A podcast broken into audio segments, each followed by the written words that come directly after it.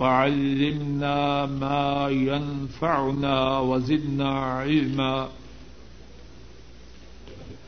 اللهم تحر قلوبنا من النفاق وأعمالنا من الرياء وألسنتنا من الكذب وأعيننا من الخيانة. فإنك تعلم خائنة الأعين وما تخفي الصدور رب اشرح لي صدري ويسر لي أمري واحلل عقدة من لساني يفقه قولي أعوذ بالله من الشيطان الرجيم بسم الله الرحمن الرحيم. شهر رمضان الذي أنزل فيه القرآن. هدى للناس وبينات من الهدى والفرقان.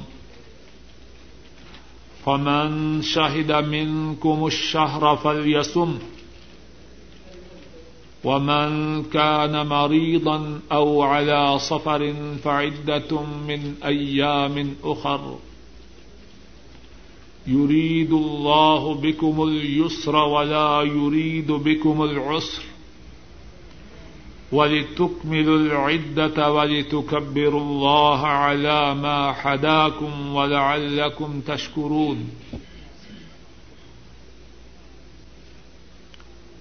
رمضان کا مہینہ رمضان کا مہینہ اس میں قرآن کو نادل کیا گیا اور وہ قرآن لوگوں کے لیے سراپائے ہدایت ہے اور اس میں رہنمائی کے لیے اور حق اور باطل کے درمیان تمیز کے لیے وعد دلائل ہیں۔ پس جو شخص تم میں سے رمضان کے مہینہ کو پائے، وہ اس مہینہ کے رودے رکھے۔ اور جو شخص بیمار ہو یا مسافر ہو پس گنتی ہے دوسرے دنوں سے۔ اللہ تمہارے ساتھ آسانی کا ارادہ کرتے ہیں اور تمہارے ساتھ تنگی کا ارادہ نہیں کرتے۔ اور تاکہ تم گنتی کو پورا کرو اور اللہ کی بڑائی بیان کرو۔ کہ انہوں نے تمہیں ہدایت دی اور تاکہ تم شکر کرو۔ اللہ رب العزت کی توفیق سے گزشتہ تین دروس میں رمضان مبارک کے متعلق بات ہوتی رہی۔ رمضان المبارک کے متعلق جو گفتگو تھی، اس کو میں نے سات حصوں میں تقسیم کیا۔ پہلا حصہ رمضان کے مہینہ کی فضیلت کے متعلق تھا۔ دوسرا حصہ رودوں کی فضیلت کے متعلق۔ تیسرا حصہ رمضان کی راتوں میں قیام کے متعلق چوتھا حصہ للت القدر کی فضیلت کے متعلق پانچواں حصہ رمضان میں جو دیگر اعمال ہیں ان کی فضیلت کے متعلق چھٹا حصہ رمضان کو پانے کے باوجود جو شخص اللہ سے اپنے گناہوں کو معاف نہ کروا سکے۔ اس کے متعلق رسول کریم صلی اللہ علیہ وسلم کے ارشادات کے بیان کے متعلق اور ساتواں حصہ رمضان رودوں تراوی اور دیگر رمضان میں کی جانے والی عبادات کے احکام و مسائل کے متعلق۔ گزشتہ درس میں اللہ کی توفیق سے اس موضوع کے ساتویں حصہ کے متعلق گفتگو کی ابتدا ہوئی اور اس سلسلہ میں شہری کے متعلق جو مسائل تھے ان کا بیان ہوا۔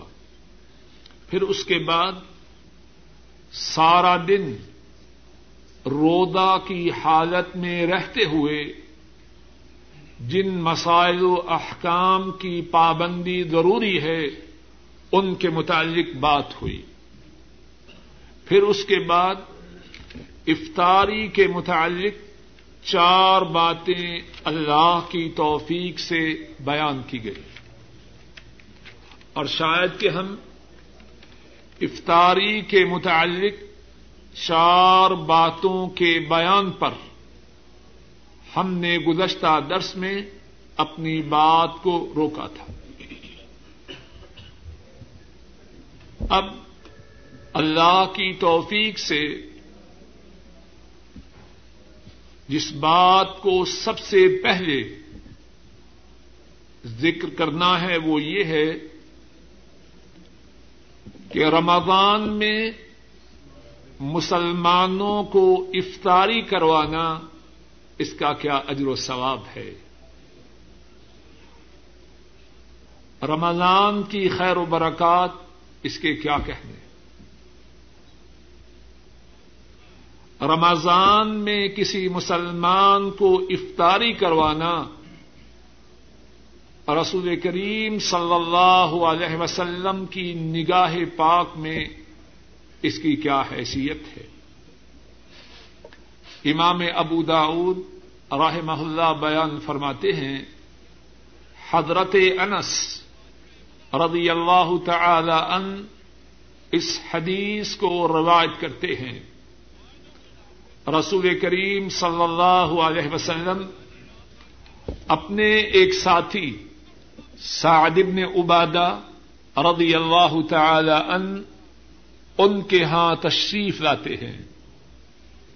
حضرت سعد آپ کی خدمت میں روٹی اور تیل لاتے ہیں کہ تب مسلمانوں کو یہی کچھ میسر تھا۔ اور رسول کریم صلی اللہ علیہ وسلم تیل اور روٹی کو تناول فرماتے ہیں، کھاتے ہیں۔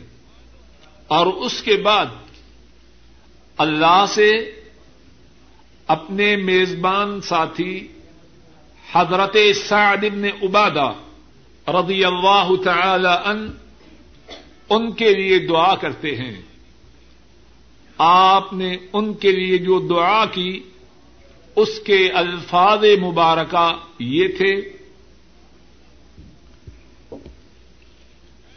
افطرا اندکم الصائمون واكل طعامكم الابرار وسلط عليكم الملائكه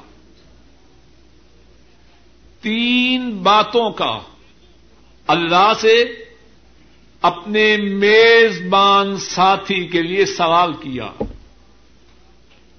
اور ان تین باتوں میں پہلی بات کیا تھی؟ افطرا اندکم الصائمون. تیرے دسترخوان پر، تیرے دسترخوان پر روزہ دار اپنے روزہ کو افطار کرے۔ اور دوسری بات، تیرا کھانا نیک لوگ کھائیں۔ اور تیسری بات، اللہ کے فرشتے تجھ پہ درود بھیجے تو پہلی بات رسول کریم صلی اللہ علیہ وسلم نے کیا فرمائی؟ اللہ سے درخواست کی افطر اندکم الصائمون، اللہ تیرے نصیب میں یہ سعادت کرے کہ تو رودا داروں کو ان کے رودے اپنے ہاں افطار کروائے۔ اور غور کیجیے اللہ کے رسول صلی اللہ علیہ وسلم اپنے ساتھی کے لیے اپنے اللہ سے جو سوال کر رہے ہیں، وہ معمولی ہوگا یا بڑا ہوگا؟ اور دوسری بات بھی سمجھ لیجیے جو دوسری دعا تھی وہ کیا تھی؟ وہ اکالا ابرار تمہارا کھانا وہ کھائیں جو نیکوکار ہیں۔ اور یہاں بات کو سمجھ لیجیے ہم میں سے سب کے ہاں مہمان آتے ہیں اور ہم اپنے مہمانوں کی خدمت کرتے ہیں، لیکن ہم میں سے بہت سے ایسے ہیں جو اس بات کا اہتمام نہیں کرتے کہ مہمان نیک ہیں یا بد، بلکہ عام طور پر ہم ان کو مہمان بناتے ہیں جن سے ہمیں کچھ کام ہو۔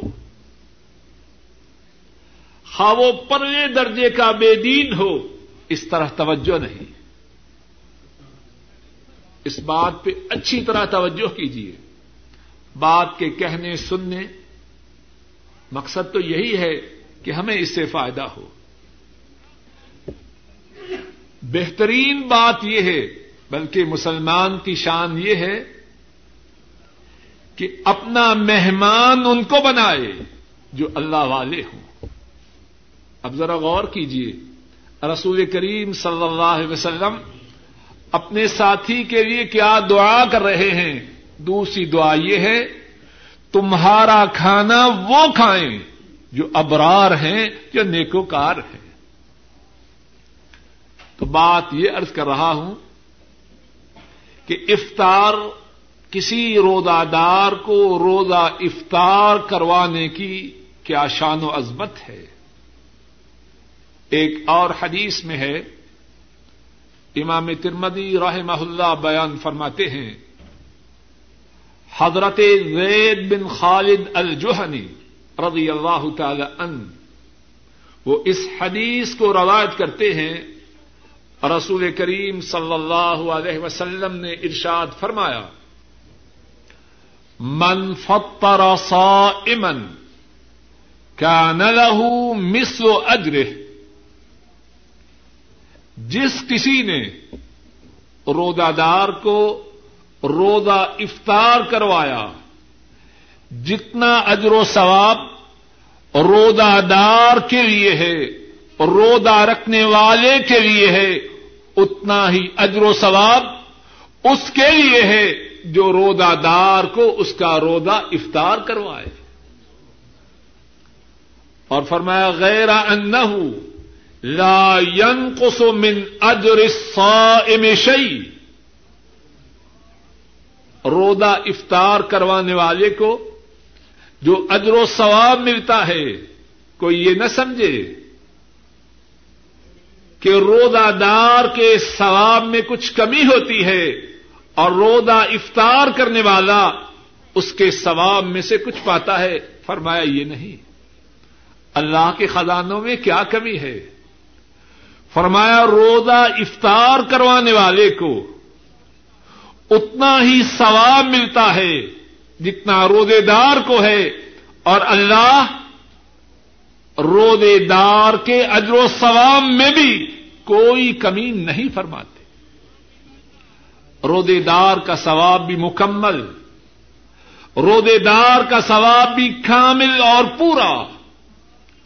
اور جو روزہ افطار کروائے، اللہ اس کو بھی اس کے برابر ثواب سے نوازتے ہیں۔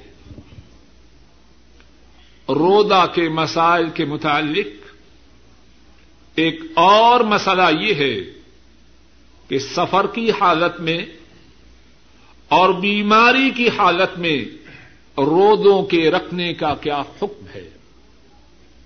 قرآن کریم کی جو آیت کریمہ ابتدا میں قاری صاحب نے تلاوت کی ہے، اس میں اللہ فرماتے ہیں پمن کا نمریدن او الا سفر فعدت من ایام اخر یرید اللہ بکم الس ولا یوری دبکم العسر تم میں سے جو بیمار ہو یا حالت سفر میں ہو، اس کے لیے گنتی ہے دوسرے دنوں سے۔ اللہ تمہارے ساتھ آسانی کا ارادہ فرماتے ہیں، تنگی کا ارادہ نہیں فرماتے۔ ساتھی ذرا قریب ہو۔ فرمایا کہ جو شخص بیمار ہو یا حالت سفر میں ہو اس کے لیے گنتی ہے دوسرے دنوں سے۔ اور اللہ تمہارے ساتھ تنگی کا ارادہ نہیں فرماتے، اللہ تو آسانی کا ارادہ فرماتے۔ یہاں کچھ باتیں ایسی ہیں جن کی طرف تمبیح کرنا چاہتا ہوں۔ پہلی بات یہ ہے کہ بہت سے بد نصیب یہ بکتے ہیں کہ دین میں بڑی تنگی ہے اور اس کے ساتھ ساتھ اپنے چہروں کو بل دیتے ہیں۔ اللہ انہیں ہدایت دے۔ دین میں تنگی نہیں، آسانی ہے۔ دین کس کی طرف سے ہے؟ دین خالق کی طرف سے ہے۔ جس خالق نے ہمیں بنایا ہے، ان کی طرف سے ہے۔ اب ذرا غور کیجیے جو بنانے والے ہیں ہمارے، کیا وہ اس بات سے غافل ہیں کہ ہمارے فائدے کی بات کس میں ہے اور ہمارے خسارے کی بات کس میں ہے؟ یہ ٹیپ ریکارڈر بنانے والا، اس کے متعلق جو کچھ کہے، ہم اس کے سامنے سر تسلیم ہم کرتے ہیں کہ مینوفیکچرر ہے، وہ ہم سے زیادہ جانتا ہے اے ظالم انسان، تیرے بنانے والے اللہ ہیں۔ اگر ٹیپ ریکارڈر کے بنانے والا اس سے آگاہ ہے، تو تیرا بنانے والا تجھ سے آگاہ نہیں۔ کون سی چیز تیرے لیے فائدے کا سبب ہے؟ کس چیز میں تیرے لیے خیر ہے اور کس چیز میں تیری تباہی و بربادی ہے؟ دین میں آسانی ہے۔ تنگی نہیں۔ ہاں اور اس کے ساتھ یہ بات بھی سمجھ لیجیے تنگی اور آسانی کا معیار وہ نہیں جو میں اور آپ کہیں۔ تنگی اور آسانی کا معیار وہ ہے جو اللہ نے بیان فرمایا ہے، یا اللہ کے حبیب حضرت محمد صلی اللہ علیہ وسلم نے بیان فرمایا ہے۔ دوسری بات اسی موضوع کے متعلق یہ ہے کہ کیا کوئی شخص سفر میں روزہ رکھ سکتا ہے؟ دوسرے الفاظ میں، سفر کی حالت میں روزہ رکھنا جائز ہے کہ نہیں؟ اس سوال کے جواب میں کچھ تفصیل ہے۔ اگر کوئی شخص سفر میں ہو اور سفر میں روزہ رکھنا، اس کے لیے باعث مشقت، باعث ادیت باعث مصیبت نہ ہو تو اسے اجازت ہے، چاہے تو سفر میں روزہ رکھ لے اور چاہے تو روزہ چھوڑ دے۔ امام بخاری رحمہ اللہ بیان فرماتے ہیں، حضرت حمزہ بن امر الاسلمی رضی اللہ تعالی ان وہ بیان کرتے ہیں۔ فرماتے ہیں، میں نے رسول کریم صلی اللہ علیہ وسلم سے دریافت کیا آسوم فی سفر اے اللہ کے رسول صلی اللہ علیہ وسلم، کیا میں سفر کی حالت میں رودا رکھوں؟ رسول کریم صلی اللہ علیہ وسلم نے ارشاد فرمایا، ان فسم و ان افطر جب سفر کی حالت میں ہو، چاہو تو رودا رکھ لو، چاہو تو رودا چھوڑ دو۔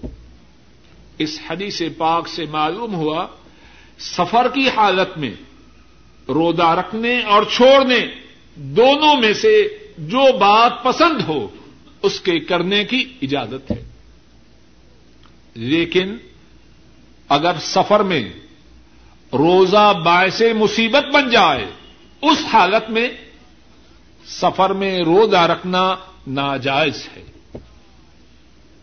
امام بخاری راہ اللہ بیان فرماتے ہیں، حضرت جابر رضی اللہ تعالی ان وہ اس حدیث کو روایت کرتے ہیں۔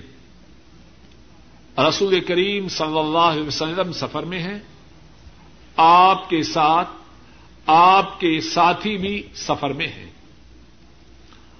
آ، حضرت صلی اللہ علیہ وسلم دیکھتے ہیں کہ ایک جگہ بہت سے ساتھی اکٹھے ہوئے ہیں۔ ان کا گروہ ہے، ان کا اجتماع ہے۔ اور آپ دیکھتے ہیں کہ ان کے پاس ایک آدمی ہے جس پر وہ سایہ کر رہے ہیں۔ رسول کریم صلی اللہ علیہ وسلم اپنے ساتھیوں سے دریافت فرماتے ہیں مہادا یہ کیا ہے؟ صحابہ ارض کرتے ہیں سوئم یہ روزہ دار ہے۔ حالت سفر میں اس نے روزہ رکھا ہے۔ لیکن کیفیت کیا ہے؟ کہ ساتھیوں کے لیے باعث مصیبت بن چکا ہے۔ ساتھی اس میں سایہ کر رہے ہیں۔ رسول کریم صلی اللہ علیہ وسلم ارشاد فرماتے ہیں لئی سمن البر سیام فی سفر ایسی حالت میں جبکہ معاملہ اس حالت تک پہنچ جائے، فرمایا، ایسی صورت میں سفر میں روزہ رکھنا یہ نیکی نہیں۔ اگر کوئی شخص اس طرح سفر میں روزہ رکھے کہ اپنے آپ کو اور اپنے ساتھیوں کو اتنا مصیبت میں ڈال لے تو اس کا روزہ رکھنا اس کے لیے اجر و ثواب کا سبب نہیں بنتا۔ اور یہاں اس بات پہ غور کیجیے دین کیا ہے؟ جو اللہ مالک الملک نے نادر فرمایا اور مدینے والے نے اس کو بیان کیا صلی اللہ علیہ وسلم۔ اگر کوئی شخص اپنی مرضی سے عبادت و ریاضت کرے،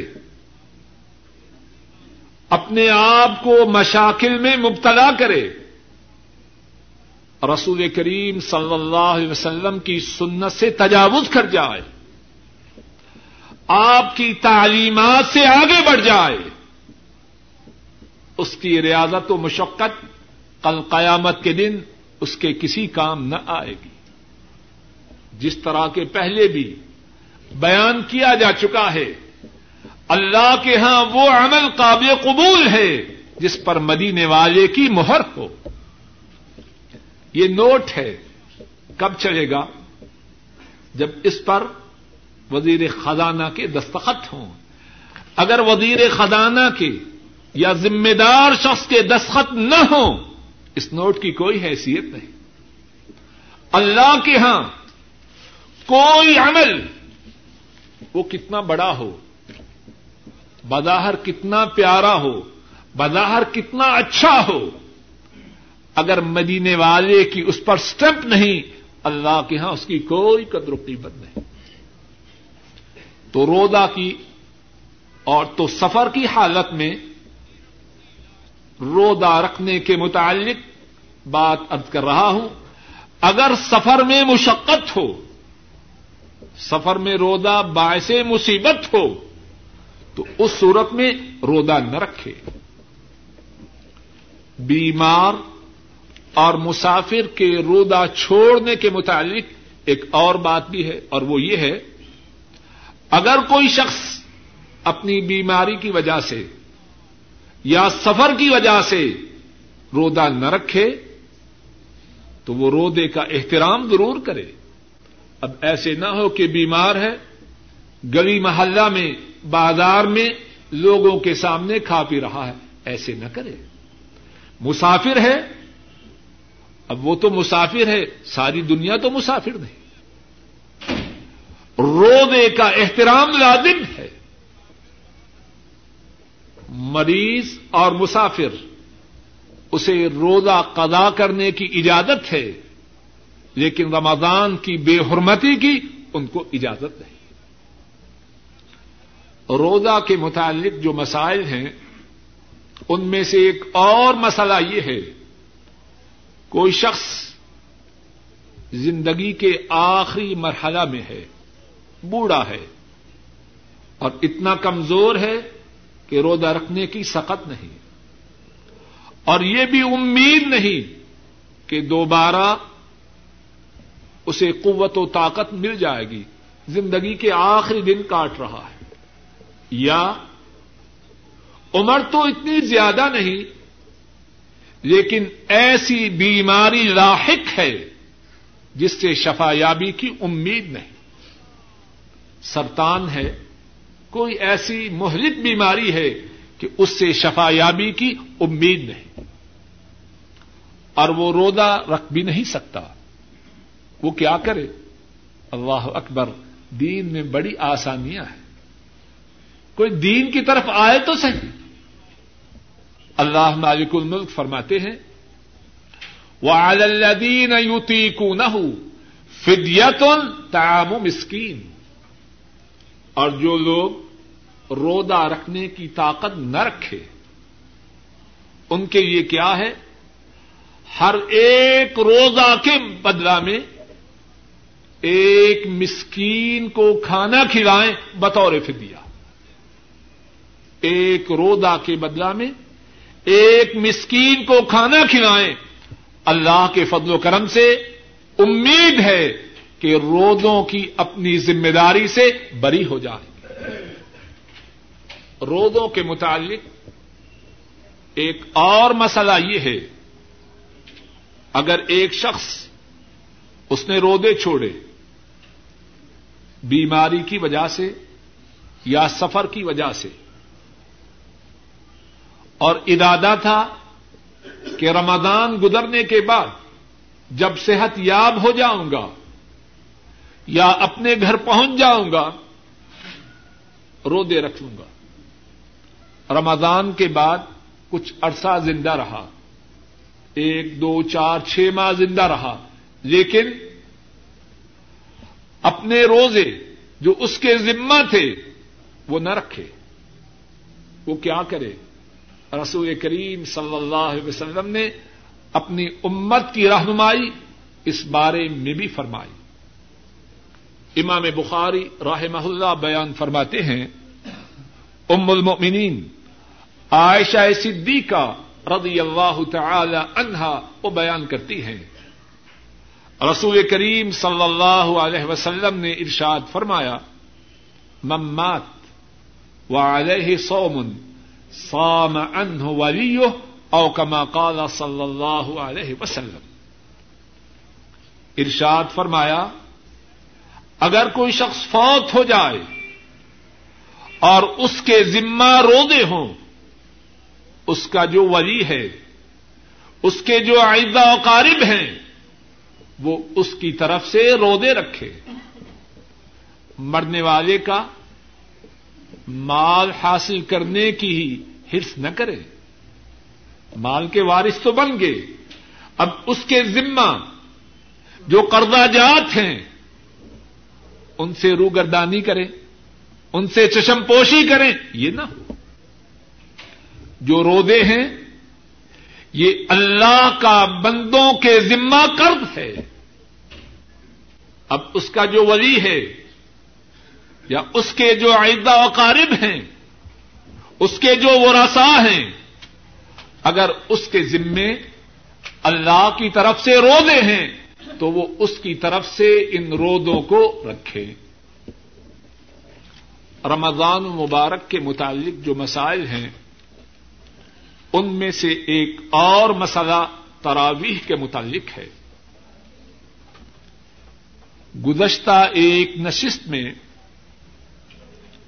تراویح کی جو فضیلت ہے، اس کے بارے میں بات گزر چکی ہے کہ رسول کریم صلی اللہ علیہ وسلم نے ارشاد فرمایا، جو شخص ایمان و احتساب سے اللہ پر ایمان لاتے ہوئے اور اللہ سے ثواب کے حاصل کرنے کے لیے رمضان کی راتوں میں قیام کرے، اللہ اس کے ساب کا گناہوں کو معاف کر دیتے اور یہ بات بھی گزر چکی ہے۔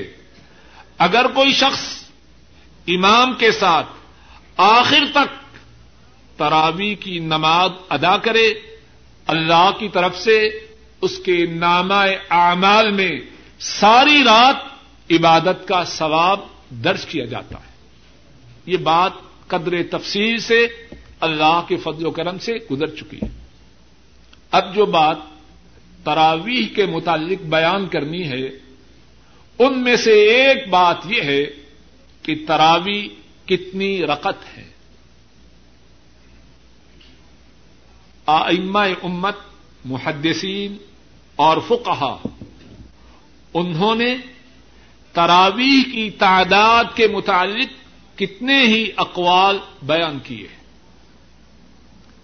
حافظ ابن حجر راہ محلہ اپنی مشہور کتاب فتح الباری، جو بخاری شریف کی سب سے اعلی عمدہ اور بڑی شرح ہے، اس میں انہوں نے تراوی کی رکعتوں کے متعلق جو اقوال ہیں وہ بیان کیے ہیں تراویح کی رکعتوں کے متعلق پڑے جائیں۔ پانچواں قول یہ ہے، چھتیس رقط تراوی اور تین وطر پڑے جائیں۔ چھٹا قول یہ ہے، اڑتیس رقط تراوی اور تین وطر پڑے جائیں۔ ٹوٹل اکتالیس رکھتے اور ساتواں قول یہ ہے کہ چالیس رقط تراوی اور سات رقط وطر پڑے جائیں۔ ٹوٹل کتنے ہوئے؟ سینتالیس اور آٹھواں قول یہ ہے کہ چھیالیس رقط تراوی اور تین وطر پڑے جائیں۔ اور جو مجموعہ ہیں وہ انچاس رقط اور نواں قول یہ ہے کہ آٹھ رقط تراوی اور تین وطر پڑے جائیں۔ بات کو دوبارہ ارض کرتا ہوں۔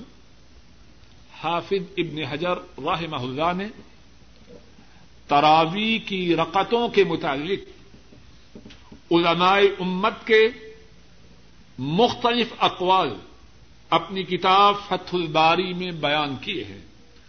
اور ان میں سے نو اقوال کا ذکر میں نے آپ کے سامنے کیا ہے۔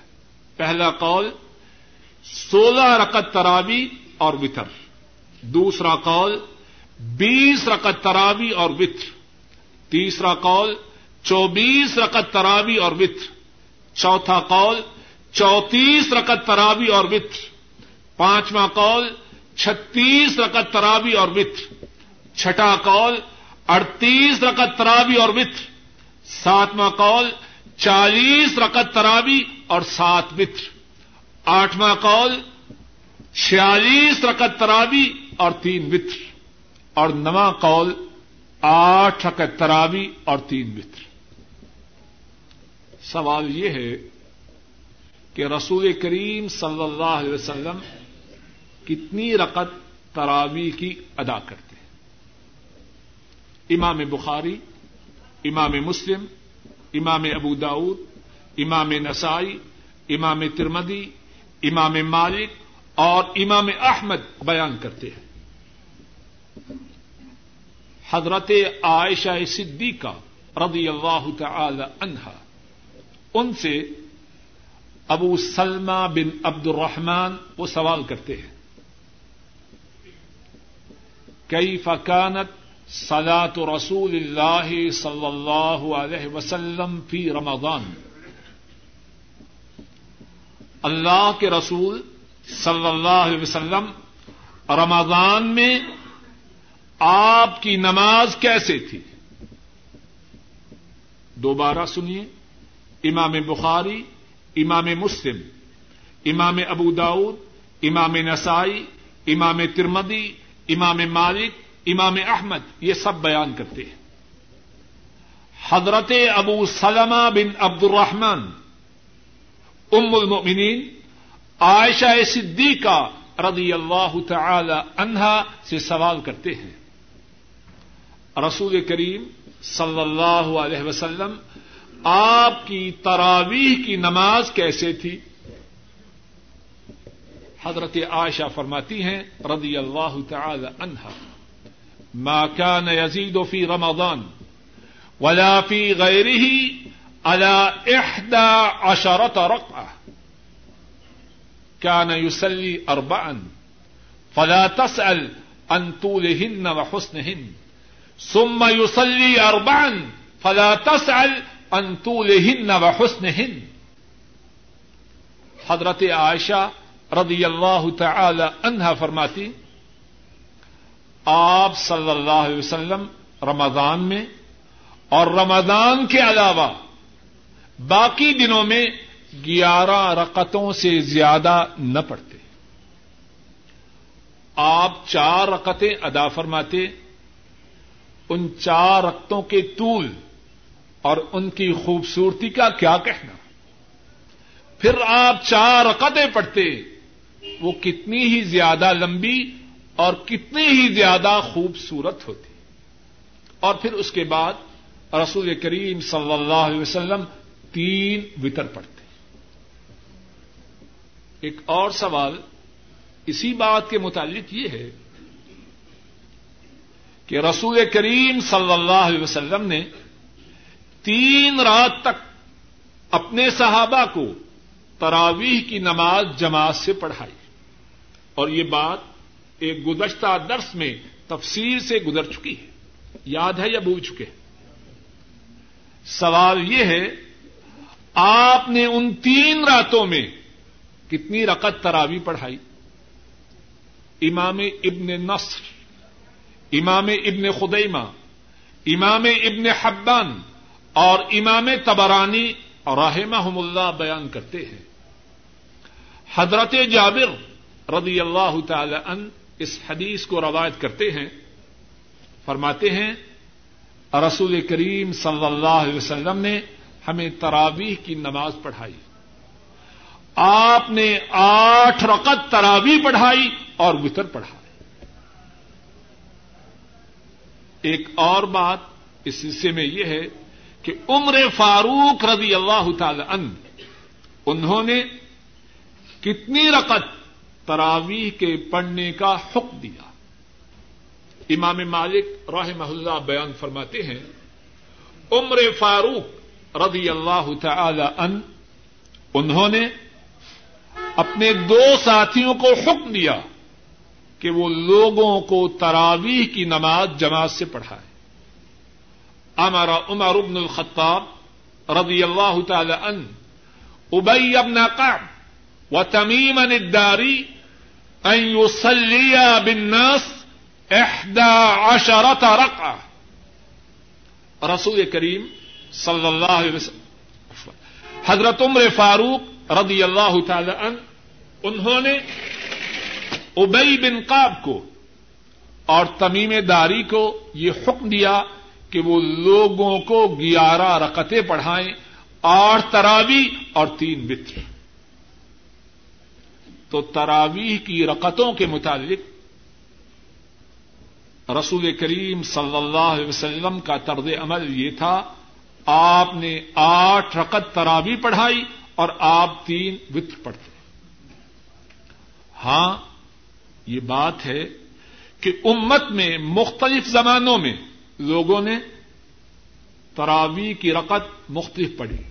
جس طرح کے آٹھ اقوال پہلے ذکر کیے جا چکے ہیں، سولہ بھی پڑی بیس بھی پڑی چوبیس بھی پڑی چونتیس بھی پڑی چھتیس بھی پڑی اڑتیس بھی پڑی چالیس بھی پڑی چھیالیس بھی پڑی لیکن رسول کریم صلی اللہ علیہ وسلم کی سنت سے جو بات ثابت ہے، وہ آٹھ رقط ترابی ہے۔ اور یہاں چھوٹی سی بات اور بھی سمجھ لیجیے اگر کوئی شخص نفلوں کے ارادہ سے جتنی رکھتے چاہے پڑتا رہے، اس میں کوئی حرج نہیں۔ نفلوں پہ کوئی پابندی نہیں، لیکن یہ بات یاد رکھے کہ آحدر صلی اللہ علیہ وسلم نے تراویح کی جو رقط ادا کی، وہ آٹھ تھی۔ اور اس سلسلے میں ایک اور انتہائی ضروری بات یہ ہے کہ تراوی کی گنتی کو بڑھاتے ہوئے نماز کا ستیہ ناس نہ کرے۔ انتہائی ضروری بات ہے۔ توجہ سے سنیے اور یاد رکھیے۔ تراویح انتہائی قیمتی عبادت ہے۔ جس طرح کے ابھی اشارتن بات ذکر کی کہ جو شخص اللہ پر ایمان لاتے ہوئے اللہ سے ثواب کے حصول کے لیے تراویح پڑے اللہ اس کے سابقہ تمام گناہوں کو معاف کرتے۔ انتہائی قیمتی عبادت ہے۔ گنتی کو بڑھانے کے لیے ترابی کا ستیہ ناس نہ کرے۔ ٹھیک قیام کرے، ٹھیک رکو کرے۔ ٹھیک قوما سجدہ کرے اور غور کرے کہ رسول کریم صلی اللہ علیہ وسلم اور ہمارے اسلاف کتنی لمبی کراط کرتے، کتنے خوشو و خدو سے قیام رکو اور سجود کرتے۔ اور اس سلسلے میں دو تین باتیں سن لیجیے پہلی بات عائشہ صدیقہ رضی اللہ تعالی عنہا ان کی جو حدیث بیان کی ہے، فرماتی ہیں، آپ جو قیام کرتے، وہ کتنا لمبا ہوتا، کتنا شاندار ہوتا، اس کے متعلق سوال نہ کر۔ مقصود کیا؟ کہ آپ کا قیام انتہائی لمبا ہوتا اور انتہائی خوب، انتہائی شاندار ہوتا۔ اور یہ بات بھی گزر چکی ہے، آپ نے جو تین رات قیام کیا، ایک رات رات کے ایک تہائی حصہ تک قیام کیا۔ دوسری رات، آدھی رات تک قیام کیا۔ اور تیسری رات، اتنا لمبا قیام کیا کہ صحابہ کو ڈر پیدا ہوا کہ شاید آج شہری کے کھانے کا وقت بھی میسر نہ ہو۔ تراوی کا قیام انتہائی اطمینان سے خوشو سے خدو سے کرے۔ اور اسی سلسلے میں دوسری بات، انگلیوں پہ ذرا گنتے جائیے تاکہ یاد رکھنے میں آسانی ہو۔ عائشہ صدیقہ رضی اللہ تعالی عنہا فرماتی ہیں، رسول کریم صلی اللہ علیہ وسلم جب رات کو قیام کرتے آپ کا سجدہ اتنا لمبا ہوتا کہ تم میں سے ایک شخص جتنے وقت میں پچاس آیات کی تلاوت کرتا ہے، اتنا لمبا آپ کا ایک سجدہ ہوتا۔ اب غور کیجیے کتنے لوگ ہیں، وہ اس بات سے کتنی دور ہے نمبر تو بڑھا لیے گنتی تو بڑھا لی لیکن تراویح کی روح کو ختم کر دیا۔ تیسری بات، اس حصے میں یہ بھی سن لیجیے عمر فاروق رضی اللہ تعالی ان ان کے زمانہ مبارک میں مسلمان اتنا لمبا قیام کرتے کہ انہیں قیام میں چھڑی کا سہارا لینا پڑتا۔ اور ایک دن میں جو قرآن کریم پڑھا جاتا، وہ قریب تین سو آیات پر مشتمل ہوتا۔ سورہ بکرا جو قرآن کریم کی سب سے لمبی صورت ہے، اس کی آیات دو سو دو سو چھیالیس، دو سو چھیاسی ہیں، ٹو ایٹ سکس۔ چودہ کم تین سو۔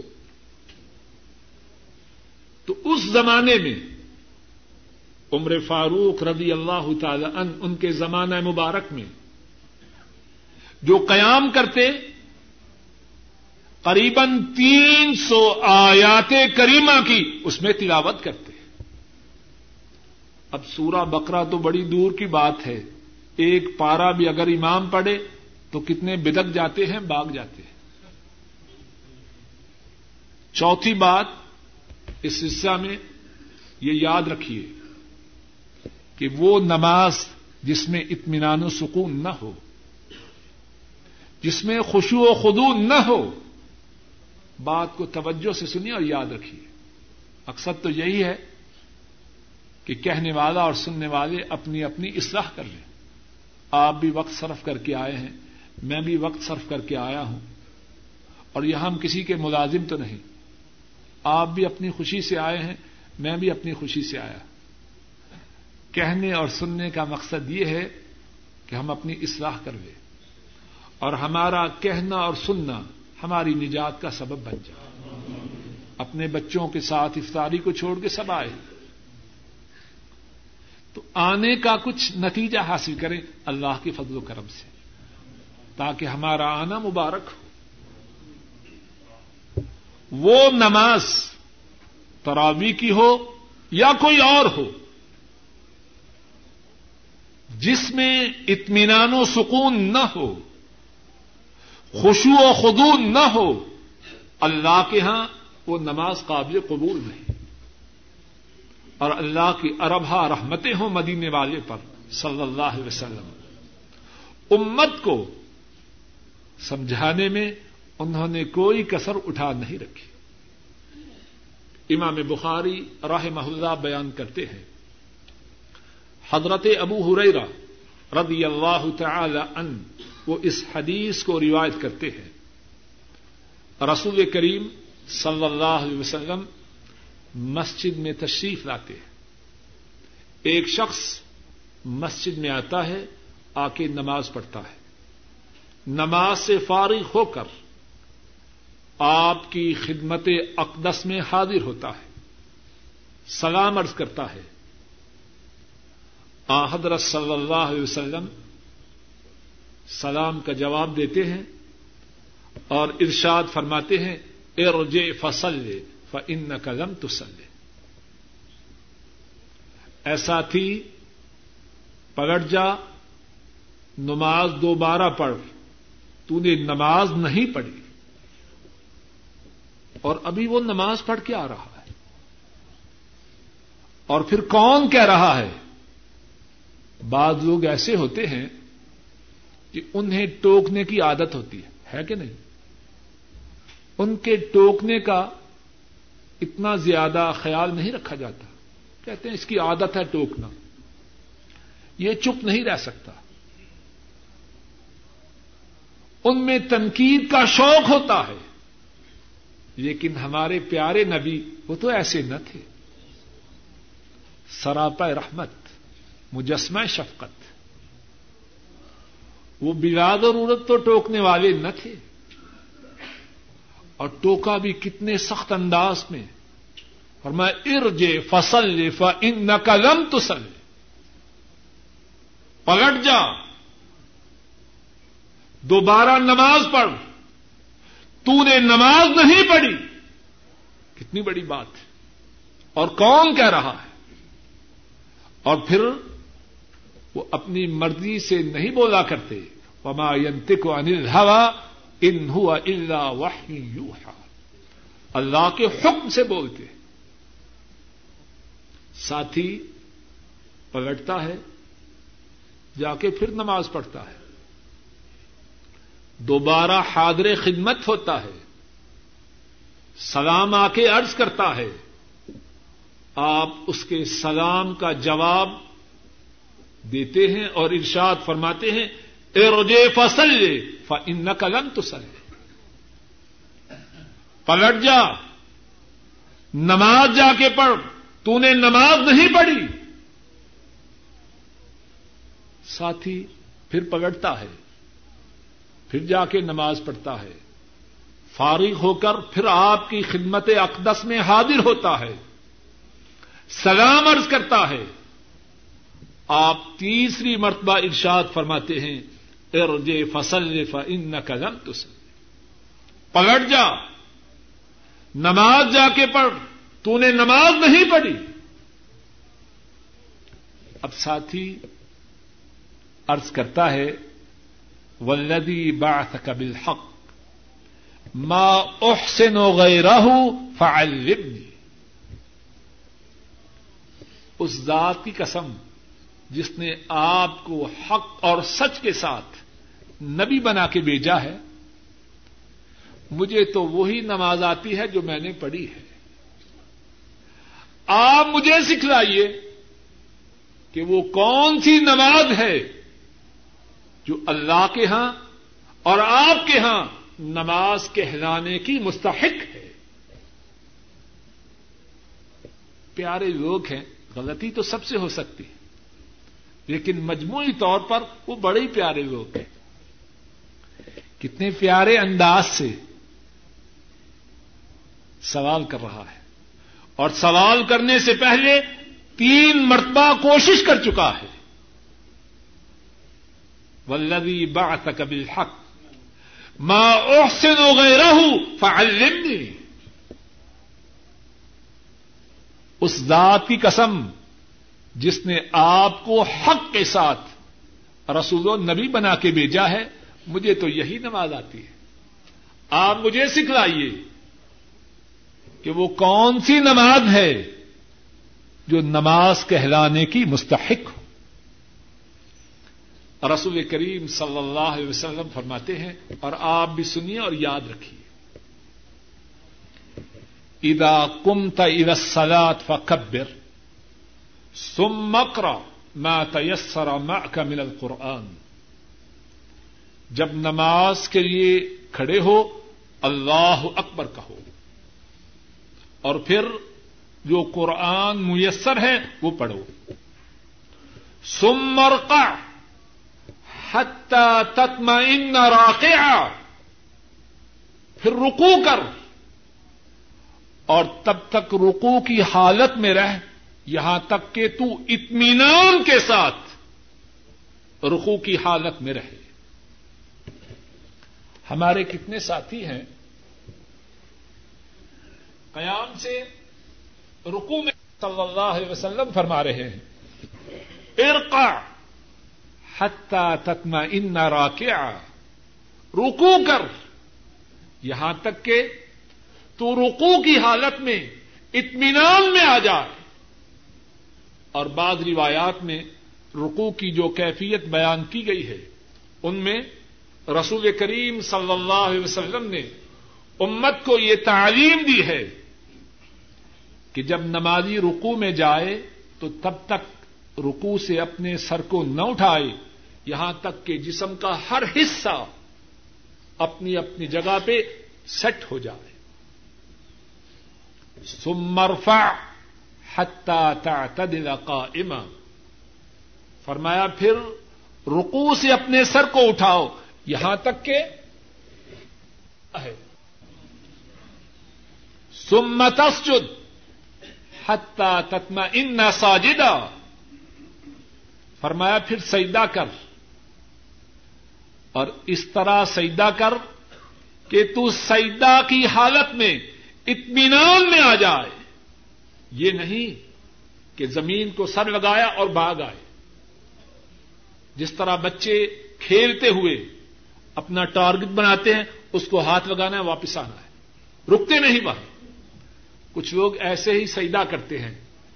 زمین پہ سر لگایا، فوراً اٹھا لیا۔ یہ بات نہیں۔ سمتسجد حتہ تتم ان ساجدہ۔ پھر سیدا کر، یہاں تک کہ سیدے کی حالت میں اطمینان میں آ جائے۔ سمر سمرفا حتہ تتما ان جالسا۔ پھر سیدے سے اٹھ اور بیٹھ جا اور کس طرح بیٹھ؟ خاص طور پہ جو لوگ ظلم کرتے ہیں وہ دو سعیدوں کے درمیان جو جلسہ ہے۔ اور رقو کے بعد جو قیام ہے، یہ دونوں بڑے ہی مظلوم ہیں۔ فرمایا، جب سیدے سے سر کو اٹھائے، بیٹھ جا حتہ تتما ان جالسا، یہاں تک کہ اطمینان سے بیٹھ جاؤ۔ سم مسجد حتہ تتما ان ساجدہ۔ پھر سیدا کرو۔ یہاں تک کہ اطمینان سے سیدا کرو۔ اور ایک اور روایت میں ہے، رسول کریم صلی اللہ علیہ وسلم نے فرمایا سم مرفا حتہ تتما ان جاویسا جب دو سیدوں سے فارغ ہو جاؤ، اٹھو اور بیٹھ جاؤ، جس کو جلسہ استراحت کہتے ہیں۔ دو سیدوں سے فارغ ہو جاؤ تو ایک دم نہ اٹھو۔ سمرفا حتہ تکما ان نہ جالسا۔ دو سیدوں سے فارغ ہو کر اطمینان کے ساتھ بیٹھ جاؤ اور پھر اٹھو۔ اور ایک اور روایت میں ہے اور اس کو امام اسحاق بن راہوئی نے بیان کیا ہے۔ فرمایا سمک حتہ تکما ان قاعدہ جب دو سیدوں سے فارغ ہو جاؤ تو بیٹھ جاؤ۔ یہاں تک کہ اطمینان کے ساتھ بیٹھ جاؤ، پھر اٹھو۔ اور فرمایا، اسی طرح اپنی ساری نماز کی رکتوں میں اطمینان کے ساتھ رکو سجود اور دیگر ارکان کو پورا کریں تو تراویح کے مطابق جو بات بیان کر رہا ہوں، اس کے متعلق آخری بات یہ ہے کہ تراوی میں خوشو و خدو کا، اطمینان و سکون کا انتہائی زیادہ خیال رکھا جائے۔ ایسا نہ ہو کہ تراوی بھی ادا کرے اور اللہ کی طرف سے اس کی نماز مسترد بھی ہو جائے۔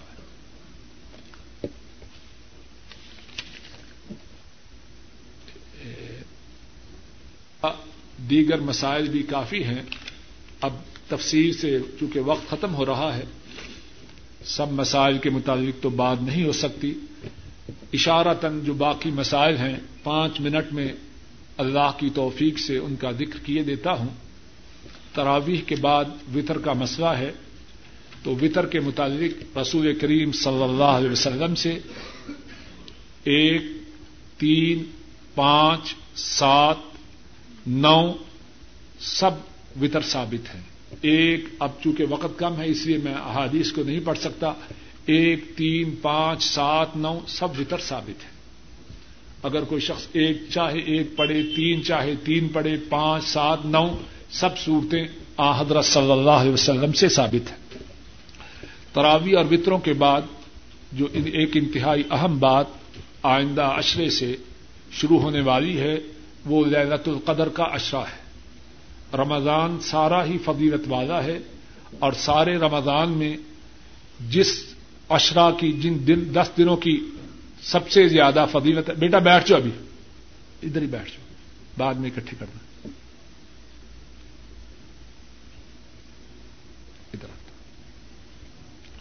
جن کی سب سے زیادہ، جس اشرا کی جن دس دنوں کی سب سے زیادہ فضیلت ہے، وہ رمضان کے آخری دس دن ہیں۔ نبی کریم صلی اللہ علیہ وسلم ان کے متعلق حدیث پاک میں یہ ہے کہ آپ اللہ کی رمضان میں اتنی عبادت کرتے کہ وہ سارے سال کے باقی دنوں کی عبادت سے زیادہ ہوتی اور پھر رمضان کے آخری دس دنوں میں اتنی زیادہ عبادت کرتے کہ وہ رمضان کے باقی دنوں کی عبادت سے بھی زیادہ ہوتی اور رمضان کے آخری دنوں میں للت القدر ہے اور للت القدر وہ ہے جس طرح کے پہلے بات گزر چکی ہے کہ اس کی عبادت، اس ایک رات کی عبادت، ایک ہزار مہینے کی راتوں کی عبادت سے زیادہ اعلی و افسر ہے۔ کوئی شخص ایک ہزار ماہ عبادت کرتا رہے، للت القدر کی جو عبادت ہے، وہ ایک ہزار ماہ کی عبادت سے بھی اعلی ہے۔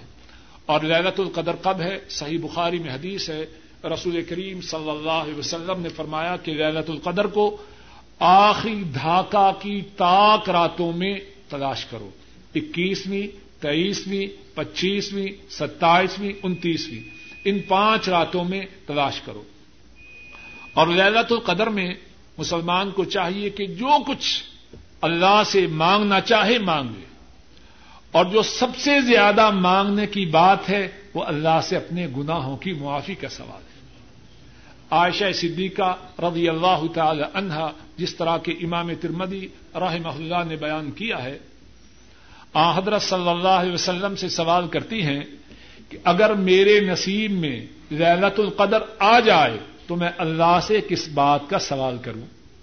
رسول کریم صلی اللہ علیہ وسلم فرماتے ہیں، تو اللہ سے سوال کر اللہ ان کا افون تو حب العفو فاف عنی۔ اے اللہ، آپ معاف کرنے والے ہیں، معافی کو پسند کرتے ہیں، مجھے معاف کر دیجیے پہلے بھی یہ بات گزر چکی ہے، مقرر عرض کرتا ہوں، رمضان کی جو سب سے بڑی خیر و برکت ہے وہ یہ ہے کہ ہم اللہ سے اپنے گناہوں کو معاف کروا دیں اور بڑا بد نصیب ہے وہ، بڑا بدبخت ہے وہ، جس کی زندگی میں رمضان آ جائے اور وہ اللہ سے اپنے گناہوں کو معاف نہ کروا سکے۔ ہم میں سے سب کہنے والا بھی اور سننے والے بھی سچے دل سے اللہ سے اپنے گناہوں کی معافی کا سوال کریں۔ ایسا نہ ہو کہ رمضان گزر جائے اور ہمارے نامہ اعمال میں گناہ باقی کے باقی رہ جائیں اور گناہوں کی معافی کے لیے جو چار شرائط ہیں وہ گزشتہ درس میں بیان کی جا چکی ہے للت القدر کے علاوہ آخری دھاکہ میں ایک اور بات ہے اعتکاف۔ رسول کریم صلی اللہ علیہ وسلم آخری دس دنوں میں مسجد میں اعتکاف بیٹھتے اب بھی اگر کوئی شخص اعتکاف بیٹھے تو بڑی خیر و برکت کی بات ہے اور اعتکاف بیٹھنے کی صورت میں اللہ کے فضل و کرم سے اس بات کے امکانات زیادہ ہو جاتے ہیں کہ آدمی للت القدر کو پا لے۔ گا اور اعتکاف کے متعلقہ جو مسائل ہیں ان میں سے ایک یہ ہے کہ اگر کوئی شخص اعتکاف بیٹھے تو ہوائج ضروریہ کے لیے، ضروری حاجات کے لیے وہ مسجد سے نکل سکتا ہے۔ مثال کے طور پر ایک شخص مکہ شریف میں جا کر احتکاب بیٹھتا ہے یا مدینہ طیبہ میں جا کے احتکاب بیٹھتا ہے، اب کھانے کا بندوبست باہر ہے تو وہ کھانا کھانے کے لیے باہر جا سکتا ہے۔ اسی طرح قضاء حاجت کے لیے باہر جا سکتا ہے ٹھیک ہے قریشی صاحب، ختم کر تو قضائے حواج ضروریہ کے لیے مسلمان اعتکاف کی حالت میں باہر نکل سکتا ہے۔ لیکن بغیر حوائج ضروریہ کے کسی کی عادت کے لیے جا رہا ہے، کوئی فوت ہو گیا، اس کے جنازے کے لیے جا رہا ہے، کاروبار کے لیے جا رہا ہے، ملنے کے لیے جا رہا ہے، یہ ان سب صورتوں کی اجازت ہے۔ یعنی وہ حاجتیں جن کے بغیر چارائے کار نہیں، ان کے پورا کرنے کے لیے جا سکتا ہے۔ اور ایک اور مسئلہ جو رمضان کی مناسبت سے ہے، وہ صدقت الفطر کا ہے۔ صدقت الفطر یہ ہے کہ گھر کے ہر فرد کی طرف سے خواہ چھوٹا ہو، خواہ بڑا ہو، عورت ہو، مرد ہو، سب کی طرف سے ایک ایک سا جو چیز ہم عام طور پر استعمال کرتے ہیں، وہ دی جائے۔ اور ایک سا کم و بیش اڑائی کلو ہے۔ جو لوگ زیادہ چاول کھاتے ہیں، وہ چاول دیں۔ جو لوگ زیادہ گندم کھاتے ہیں وہ گندم دیں، جو کھجورے دینا چاہیں وہ کھجورے دیں۔ اس طرح اناج جو عام طور پر استعمال ہوتا ہے، گھر کے ہر فرد کی طرف سے ادا کیا جائے۔ اور ضروری بات یہ ہے کہ عید کی نماز سے پہلے صدقہ الفطر ادا کیا جائے۔ اللہ